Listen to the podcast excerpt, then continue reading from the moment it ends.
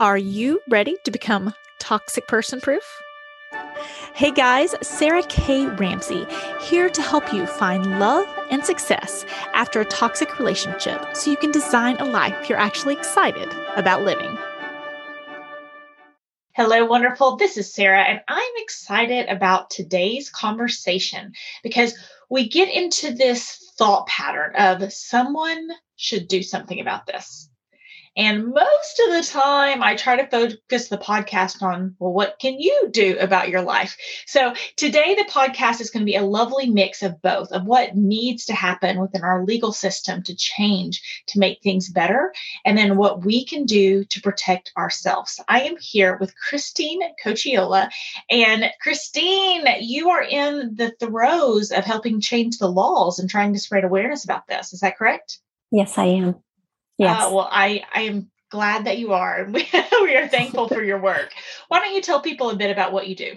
Sure. Thank you so much for having me, Sarah. I really appreciate it. Um, I am very passionate about domestic uh, violence and sexual assault. Actually, since the age of 19, I have been a sexual assault domestic violence counselor for a local umbrella agency, and I still volunteer there. And I think what's most interesting about my story is that I went on to um, be a social worker and to work in child welfare and also to be a teacher on the college level. Um, I teach full time social work studies. And I teach on the power and control wheel every single semester for about two days. And did not really recognize the insidious nature of the coercive control I was experiencing in my own life. And so, after being married for 26 years, um, I began, well, actually, about year 20, I began to realize some patterns and really became more curious. And um, and then um, when I left my ex husband, uh, post separation abuse is really honestly what helped me leave if he had not been so abusive during the post separation abuse, and we know that occurs in about 90% of coercive control cases where the abuse intensifies significantly, if he had not been so horrible to me during that time, I might have still been with him. Um, that's how insidious the abuse is. And um, I met him when I was really young. Um, but I think some people are perfect prey for these abusers. And I call it domestic abuse as the overarching um, because domestic, it's not always violent. Actually, most of the time, coercive control is the foundation of most domestic abuse. And most of the time, it is not violent. It is more psychological in nature.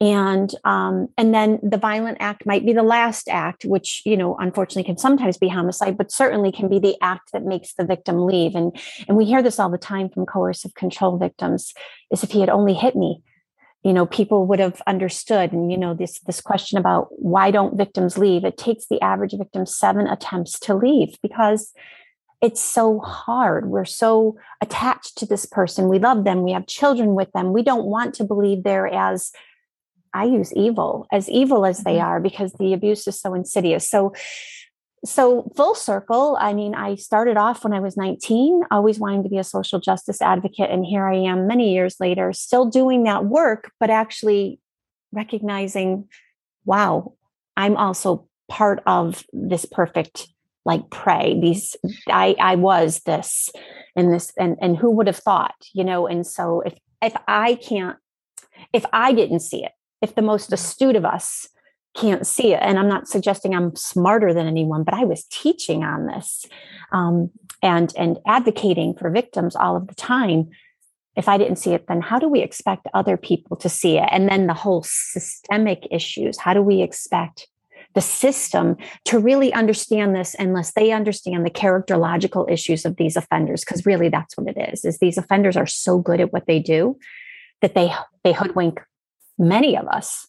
Mm-hmm so, so in my book, I said there's two truths you absolutely have to believe. Like two truths.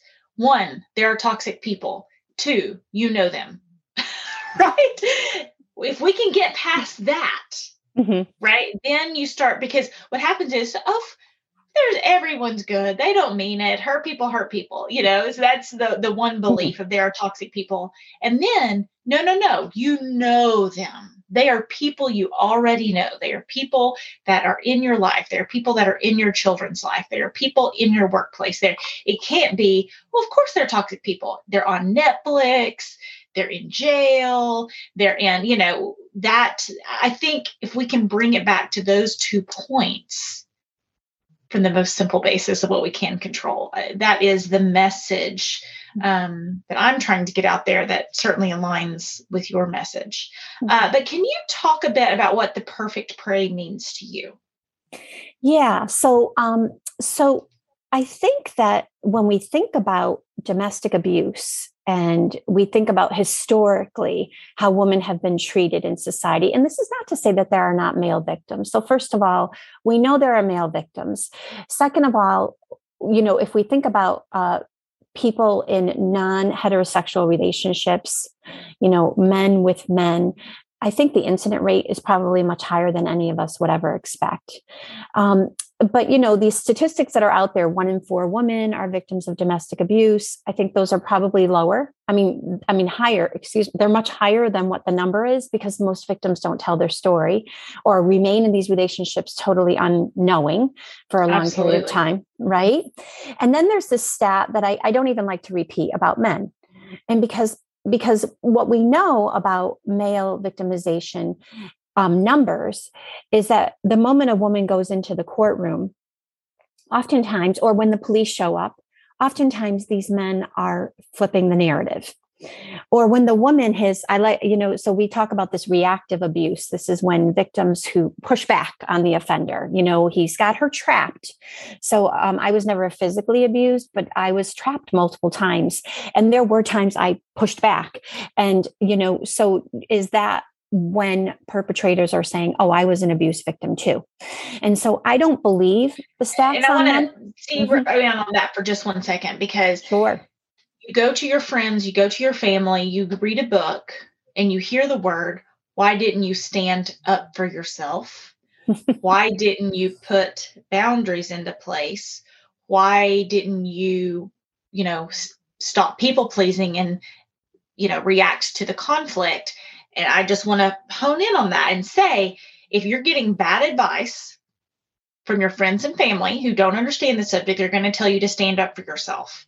Then you go and you try to stand up for yourself and set a boundary, and they call it reactive abuse. And then you can get in as much trouble as your, the, you know, um, coercive controlling partner. I, I just want to really break that down for people because the idea that you should just stand up for yourself or well i'm going to throw my boundaries down and then we can change the relationship can really be used against you absolutely. I mean i think that that's part of the problem is we tell victims all the time to leave or we tell them to put in boundaries or we tell them um, you know I, I guess tell people tell other people. Well when they tell other people a lot of people don't believe them or the story just sounds so fantastical. I mean I don't even know if that's a word, but it's so bizarre the type of abuse that no one really understands it sometimes. So then i heard really- something one time about um it would be like if you bigfoot comes out of the the bushes okay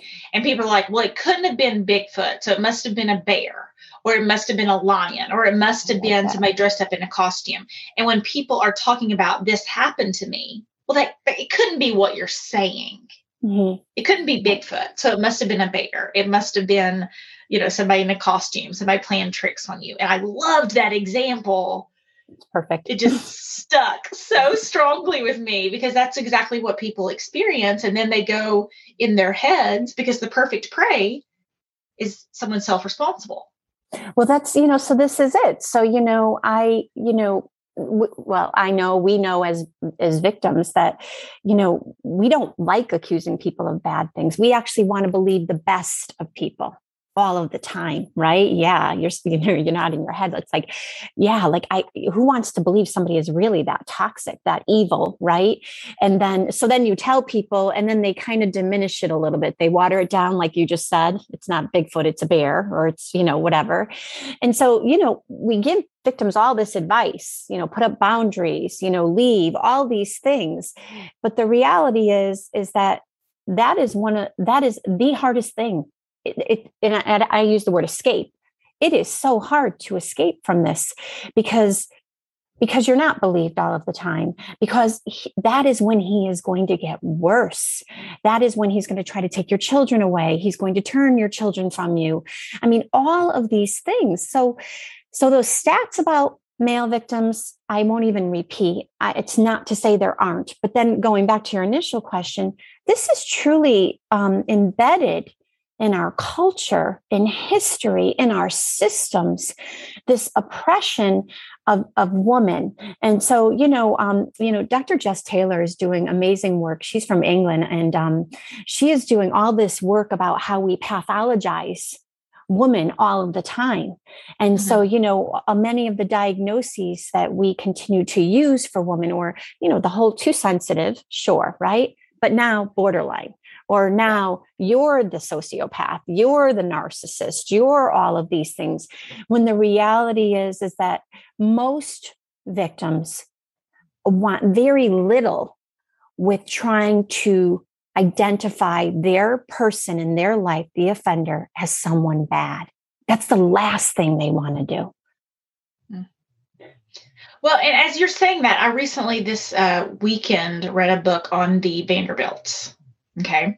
And Alva Vanderbilt, Cornelius Vanderbilt was like the richest man in the world. And his grandson, William, his wife divorced him, which at that time, very unusual. I'm not sure the exact dates. It was sometimes in the 1800s, but, you know, very unusual, very, uh, and very prestigious. I mean, this is a, the richest family in the world at the time.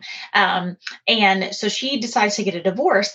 And at that time, if women got a divorce, they automatically lost their children. Like the, it, it was just like automatically went to the hmm. men. And eh, there was, he had been sleeping with her best friend and she had a proof of letter that, hey, I've been having, you know, an affair with your husband for all these years.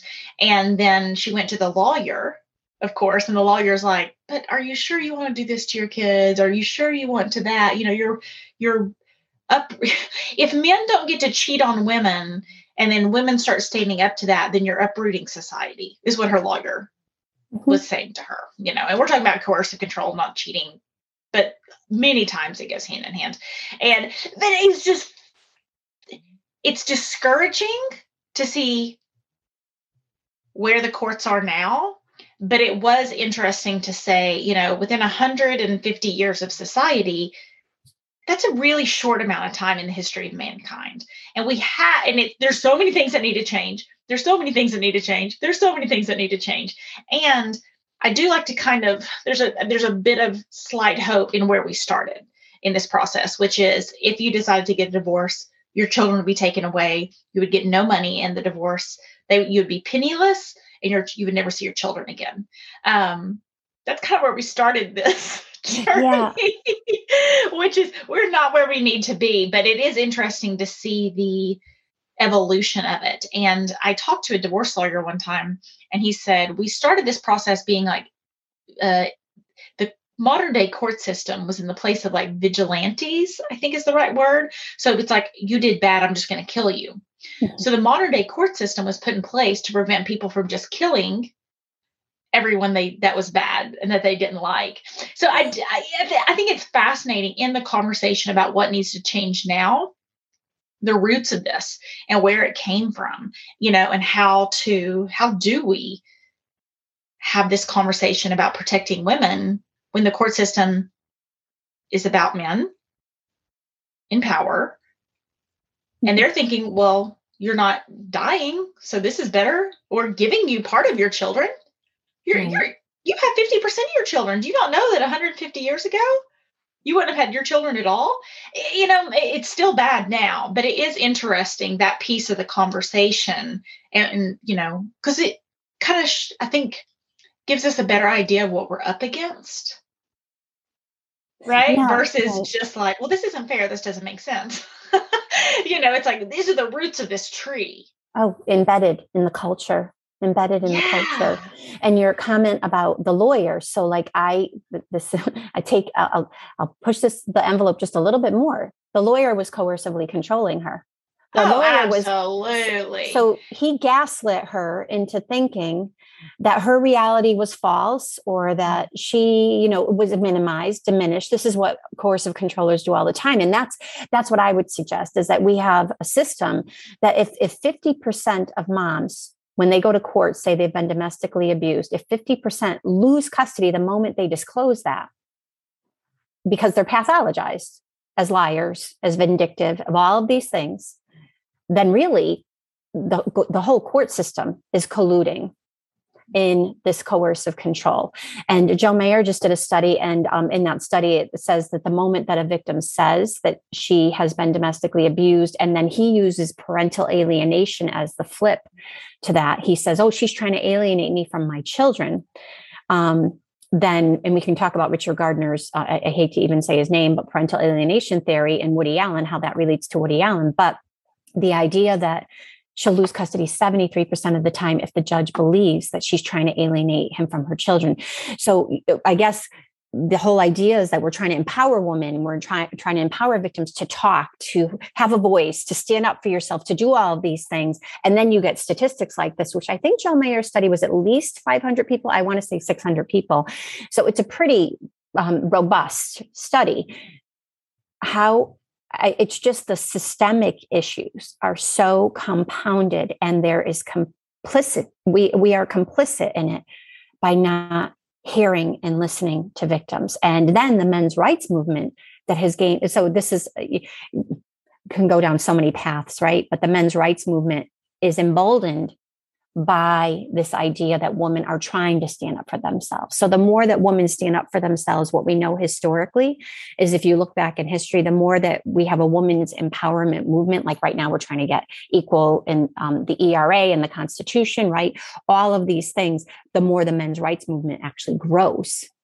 So there is a bigger force to reckon with, unfortunately. Instead of it being, as Jackson Katz always says, this is our work together. Like men and women need to do this work together to create the equality um, along all among all systems um, for all people. Um, you know, no matter what race, no matter what gender, you know, we need to do this together, and and it's not happening that way. Unfortunately, it's seen as a well. If you're going to do this, I'm going to do this. You know, mm-hmm. Um, yeah. Well, so. and it's there was a a study done with pastors.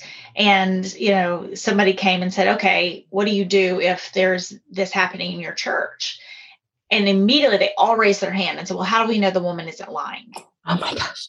Their first second third fourth fifth sixth seventh eighth ninth and tenth question was how do we know she's not lying? Because the mm-hmm. automatic assumption and i'm that's why i use the 10 like the 10 layers deep is that you're lying. Mm-hmm right? So you have mm-hmm. to get through all those 10 layers before we might believe you. The automatic, and I, I do want to point out that when you talked about the court, when you talked about friends and family, because of course, Alva Vanderbilt, the other Vanderbilts came to her. Why would you ever leave him? You're ruining everything. you know, uh, of course, the, their family came and put that pressure on her too.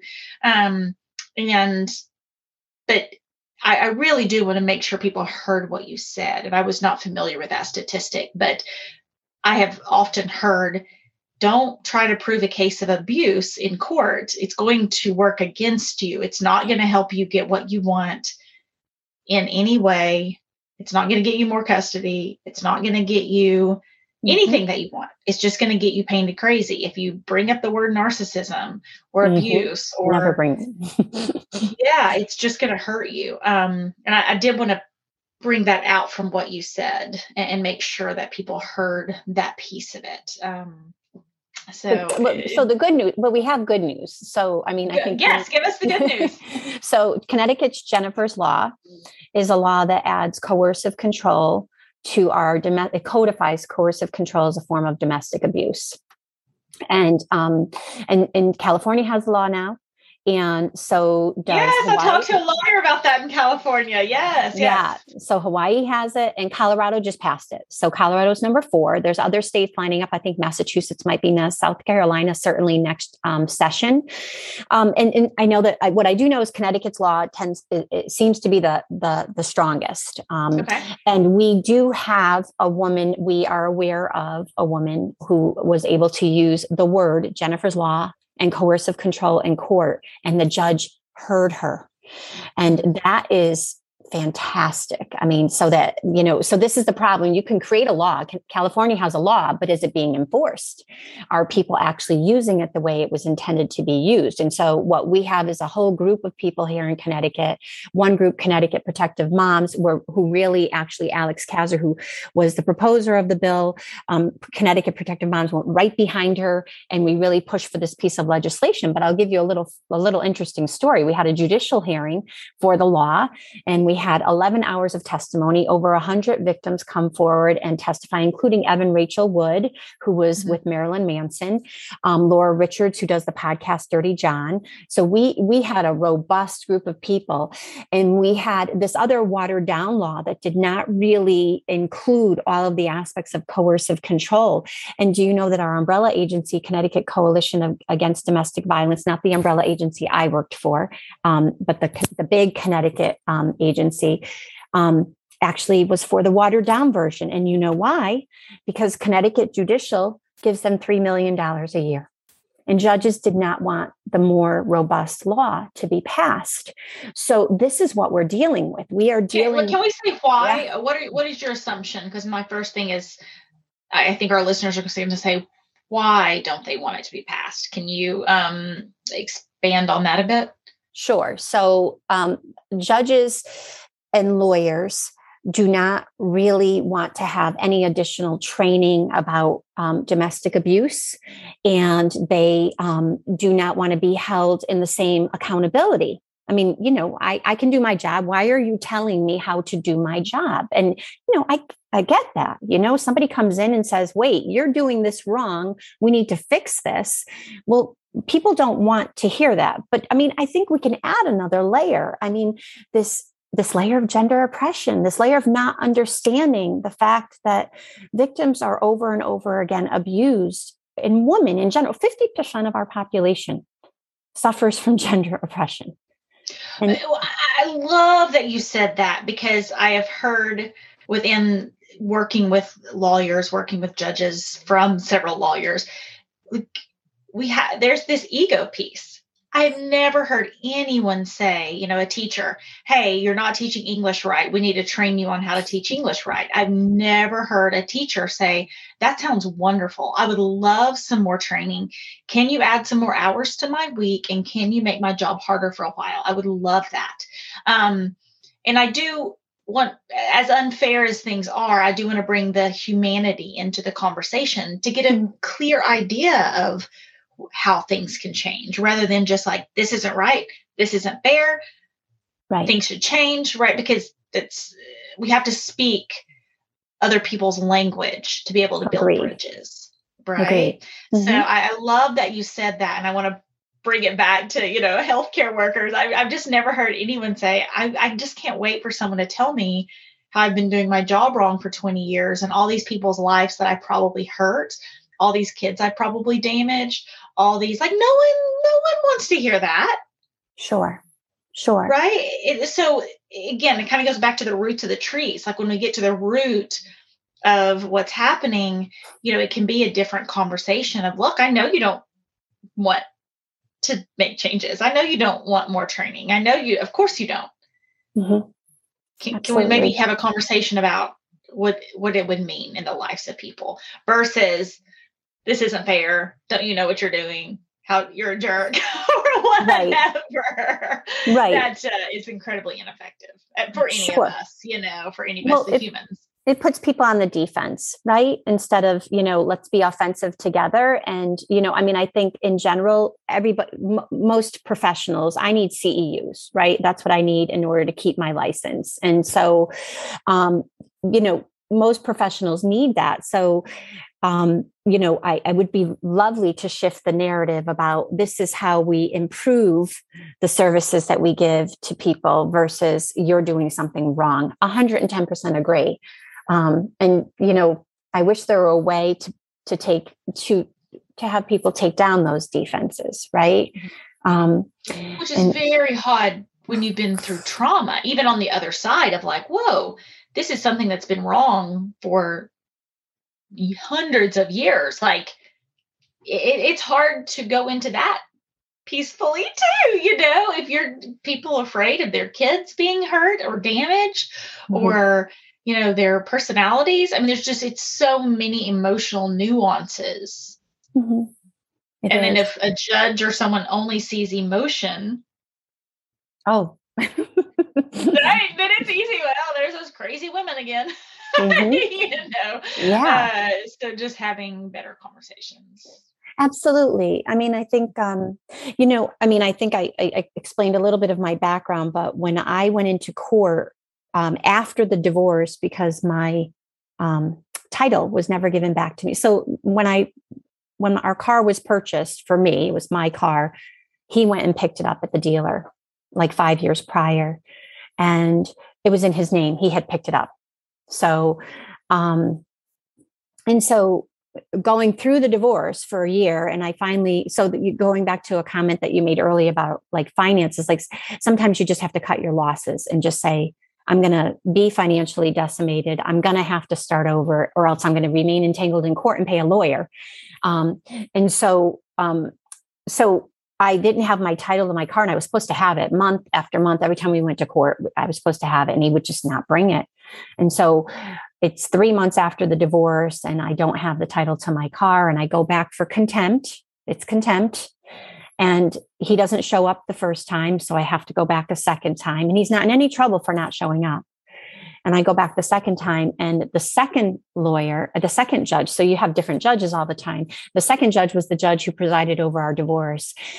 And he told me that I need to stop wasting the court's time with these frivolous contempts. I don't have the title to my car.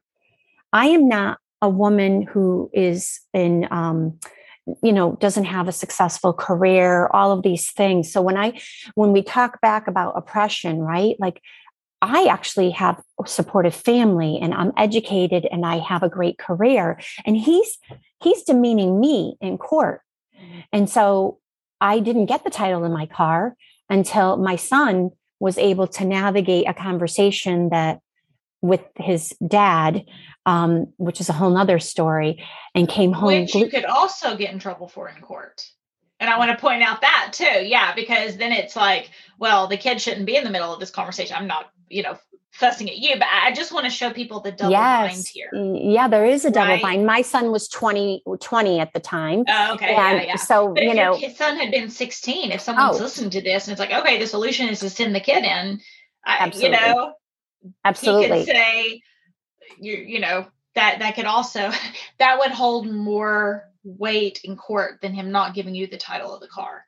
Absolutely. So what ended up and what, why my son ended up doing it is because it was it was their car that my children my children began using that car and I got it I, I was able to get another car because that car was tracked. So um and and so I um I was stopped by the police for having an unregistered car. So what he ended up doing was knowing I didn't have the title, he canceled it. Right? He called the police the police saw me. I live in a, a, small area. My business, my private practice is in a small area, and he ended up canceling. My my point is is that these are examples of the uh, the uh, dynamics that are going on all of the time. I was reprimanded for going to court for not having a title in my car. Like that doesn't make any sense. So so how do we begin to you know educate in a way that doesn't put people on the defense? Going back to your conversation you know, in a way that they understand the dynamics that play with the abuser, um, with this coercive controller who will do anything um, to maintain control, including cancel the registration on the car. Never mind that the car was tracked. So, mm-hmm. um, yeah. Well, and I'll, I want to say too, this is why it is so important to have people who really understand the subject. Because if you're just trying to talk to friends and family, they're going to say, well, that doesn't make sense. exactly. What are you talking about? Right. Yeah. But then, well, yeah, you should totally go back. Of course, you're going to win that case because this, or, you know, and um, I do want to say, when the more I study this, the more it's like, man, there is a drastically different piece of advice. Like you and I are just like, we've never met we have we not only have matching nearly matching outfits on we um, you know i used to have the side bang. We kind of have the same hair. Like we're just like okay it's like we're in a different world. It's like this this this this. It's this language that people who are knowledgeable in this subject can speak that when you're talking to someone who isn't used to navigating this i'm sure your auntie eh, your is very supportive and your mom is whatever but they're going to say well that doesn't make sense. Mm-hmm. And mm-hmm. I do want to point that out to people too, because it can be, I just, I know you're like me, you just hate to see people trying to do things that they're just navigating a game that they never wanted to play. Well, so it's like it is like chess. I use that picture in yeah. um, one of the workshops I do. It's like chess, but the and the issue is is that you're never going to win. I mean, that's the reality is that if you are the victim, the perpetrator is so good at what they do, you'll never win. You don't think like they do. That's why we're perfect prey. We don't think like these people. We can't wrap our mind around the insidious, hurtful things they would do to hurt us. My ex husband, um, I found out nine years later after his first affair, the only affair I thought he had, of course, he had multiples, but he had an affair with a good friend of ours who was our children's music teacher.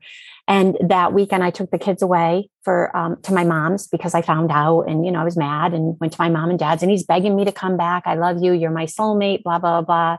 Please come back. We'll work it out. I come back bring, you know, I had the kids with me. I picked them up from school and I had them with me and um, very small school system. So this woman was very well known. It was really hurtful. And I um, come back on Monday um, after picking them up from school and um, I go to work. I work at night. I teach at night. My daughter told me after a significant issue that she had with my dad. So she was nine at the time. At the age of 17, she tells me that he started that day telling them that I was crazy, that I make up stories, that I can't be trusted, that I have depression and I have anxiety. The campaign to harm me as their mother, the psychological abuse that he did to them, the coercive control he did to them, he started at the age of nine, unbeknownst to me. I had no idea that for the next eight years, he did this to them. And I wondered you know why she, she in particular was really filled with contempt for me throughout much of her adolescence and i'm like what did i do wrong like what's why does this child like i mean you know we know you know like i always use that book like you know um I hate you. Now take Cheryl and I to the mall. It's like a famous book for teenagers, right? Like for mm-hmm. moms of teenagers, you know, because this is what they do. We expect them to hate us and want to pull away from us and all. Hers was different. It was significant contempt. And she began to tell me, everything he had done for those basically eight years to harm her, to harm her relationship with me. So I I didn't know that. I'm talking about their game is so good. Their mm-hmm. game is so good. And it's we cannot win at it. So the the only thing we can do is disengage is to is to is to play the game in a way that we are not engaged anymore. And that no matter how hurtful no matter how many times they say horrible things about us that it's like I say we have we have like an armor on us. It's like our mm-hmm. shield. And they keep sending those arrows and eventually because we have this strong armor the arrows aren't penetrating anymore but but when you have to do that by the way it's kind of again down another rabbit hole. When your children are sending those arrows or a child is sending those arrows because that child is so abused by the perpetrator they begin to impact you in the same way the perpetrator did. They begin to use the same narrative. They begin to harm you in such a significant way. I mean the pain the pain is beyond words. And you know i tell victims all the time you know, I'm not minimizing your pain, but guess what? you have to stand up for your you have to stand up and not let that trauma that he gave you let that hurt that child's trauma whoever it is repeat towards you. You have to show that child that your armor is so strong because guess how they perceived you? They perceived you as weak all of those years. You were weak and guess what? If i'm a child it's an act of survival who am I going to align with, the strong one or the weak one? Well, guess I'm aligning with the with the strong one because the strong one, I know what he does when he has a scapegoat. And I'm not going to be that scapegoat. No way on God's green earth is a child going to say, I, I'll set my up to be myself up to be that scapegoat. So they they learn through psychological abuse, by the way, this coercive control inculcated through psychological, they learn the only way to survive is to align with the offender. That's their survival tool.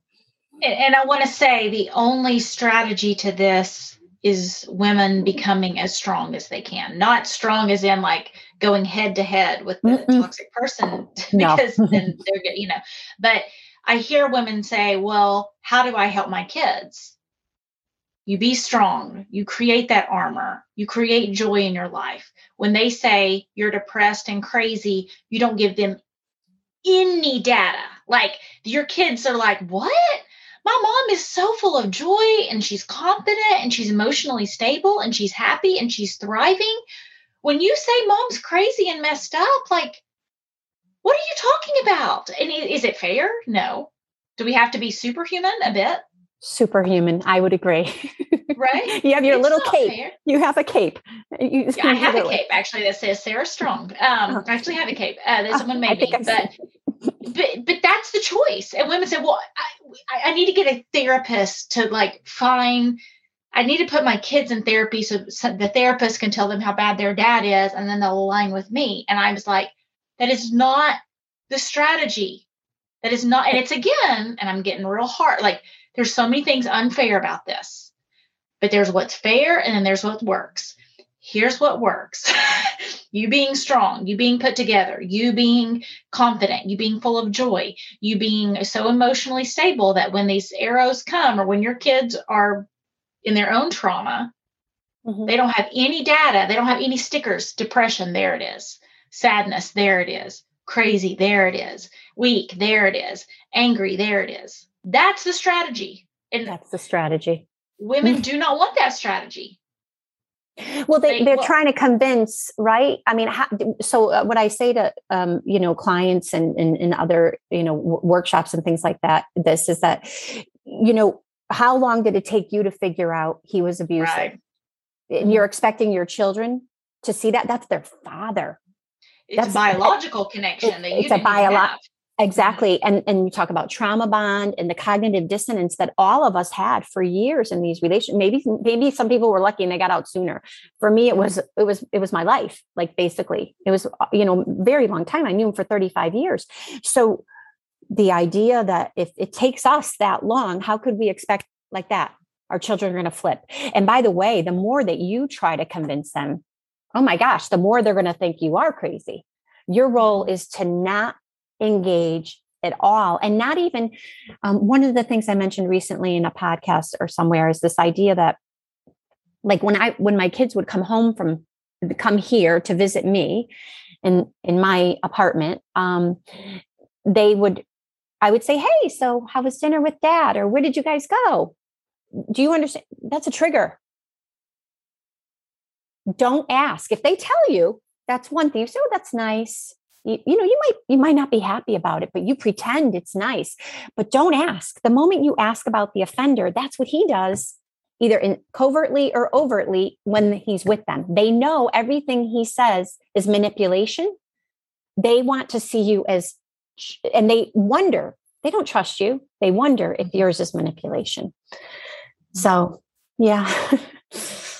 It's a lot. but, but there is a path it's not a fair one Again, it's, it's not a fair one. Exactly. But there is a path that works. It is a long game strategy. Oh, long game. Marathon. It here. is not the court saving you. it is not a therapist saving you, convincing your children things. It's not, you know, it's it, and it's you saving yourself. I hate to say it, you know. I, I wish there was, you know, an easier way. Mm-hmm. But uh, is that what you've seen too, Christine? Absolutely, absolutely. So it's a marathon. I I was um, uh, talking to someone the other day, and she's like, "Oh, when so when he noticed that his dad wasn't paying college tuition, was that the day? Ding, dad's a liar. Dad's a manipulator. Dad's an abuser." I'm like, "No, no. Like, how many times did it take you? This is a long. It's a marathon, and and so the more regulated we are as victims, so we have been so dysregulated because of the complex post traumatic stress that we have experienced. We are dysregulated. Mm. The more regulated you are, the quicker it will happen. So that one time you explode because you know the, the, the child has pushed, pushed, pushed, pushed, pushed, or you got inundated by an amount of, you know, whether it's emails or you were followed, you know, running and you're you're running and he's driving his motorcycle and he comes up to you and you're totally like you know uh, your cortisol levels are like exploding in your brain and you come home and then she says something and you explode.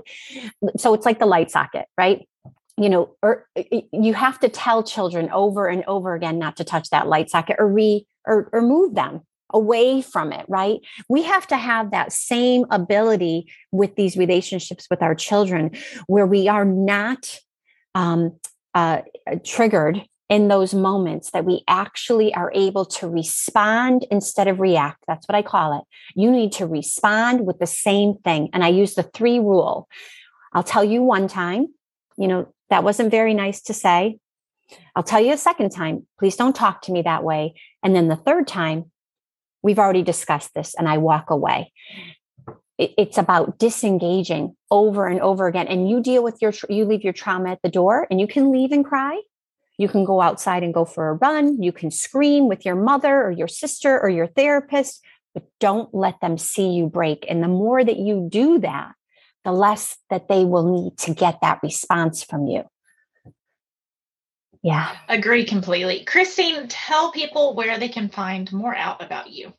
Sure. So I'm on christinecocchiola.com. I'm also on coercive control is IPV on Instagram if they want to follow me. Um, and yeah, I, it's been a pleasure uh, speaking with you, Sarah. Thank you so much for asking me.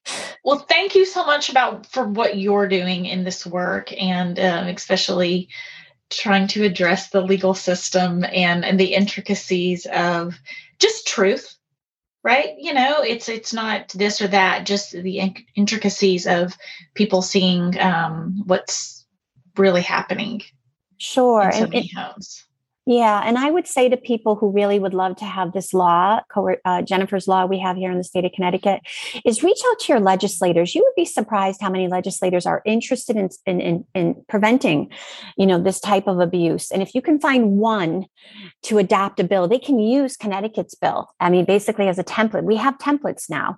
And then if you can find one, we can find two, we can find three, and then eventually we can make this a national agenda, which would be fantastic. So, oh, absolutely. Uh, Christine, thank you so much for helping us on our journey to becoming toxic person proof. Thank you. Have you ever wished, oh, I wish I could just work with Sarah? If so, go right now to sarahkramsey.com. Check out the program section and see if the Wondrous Woman program is right for you. I help people reconnect with what's right with them, become toxic person proof, and design lives they're excited about living. Hello, wonderful. This is Sarah, and I hope you enjoyed today's podcast. I know that there was something that you can take away to help you get past the past, get real about the present, or get serious about your future. And if I did my job, then hopefully it will help you with all three. If you are not in my Facebook group, finding love and success after a toxic relationship, then consider this your personal invitation from me. I'm there live, there's tons of support, and most importantly, tons more information to help you on your journey to become toxic person proof.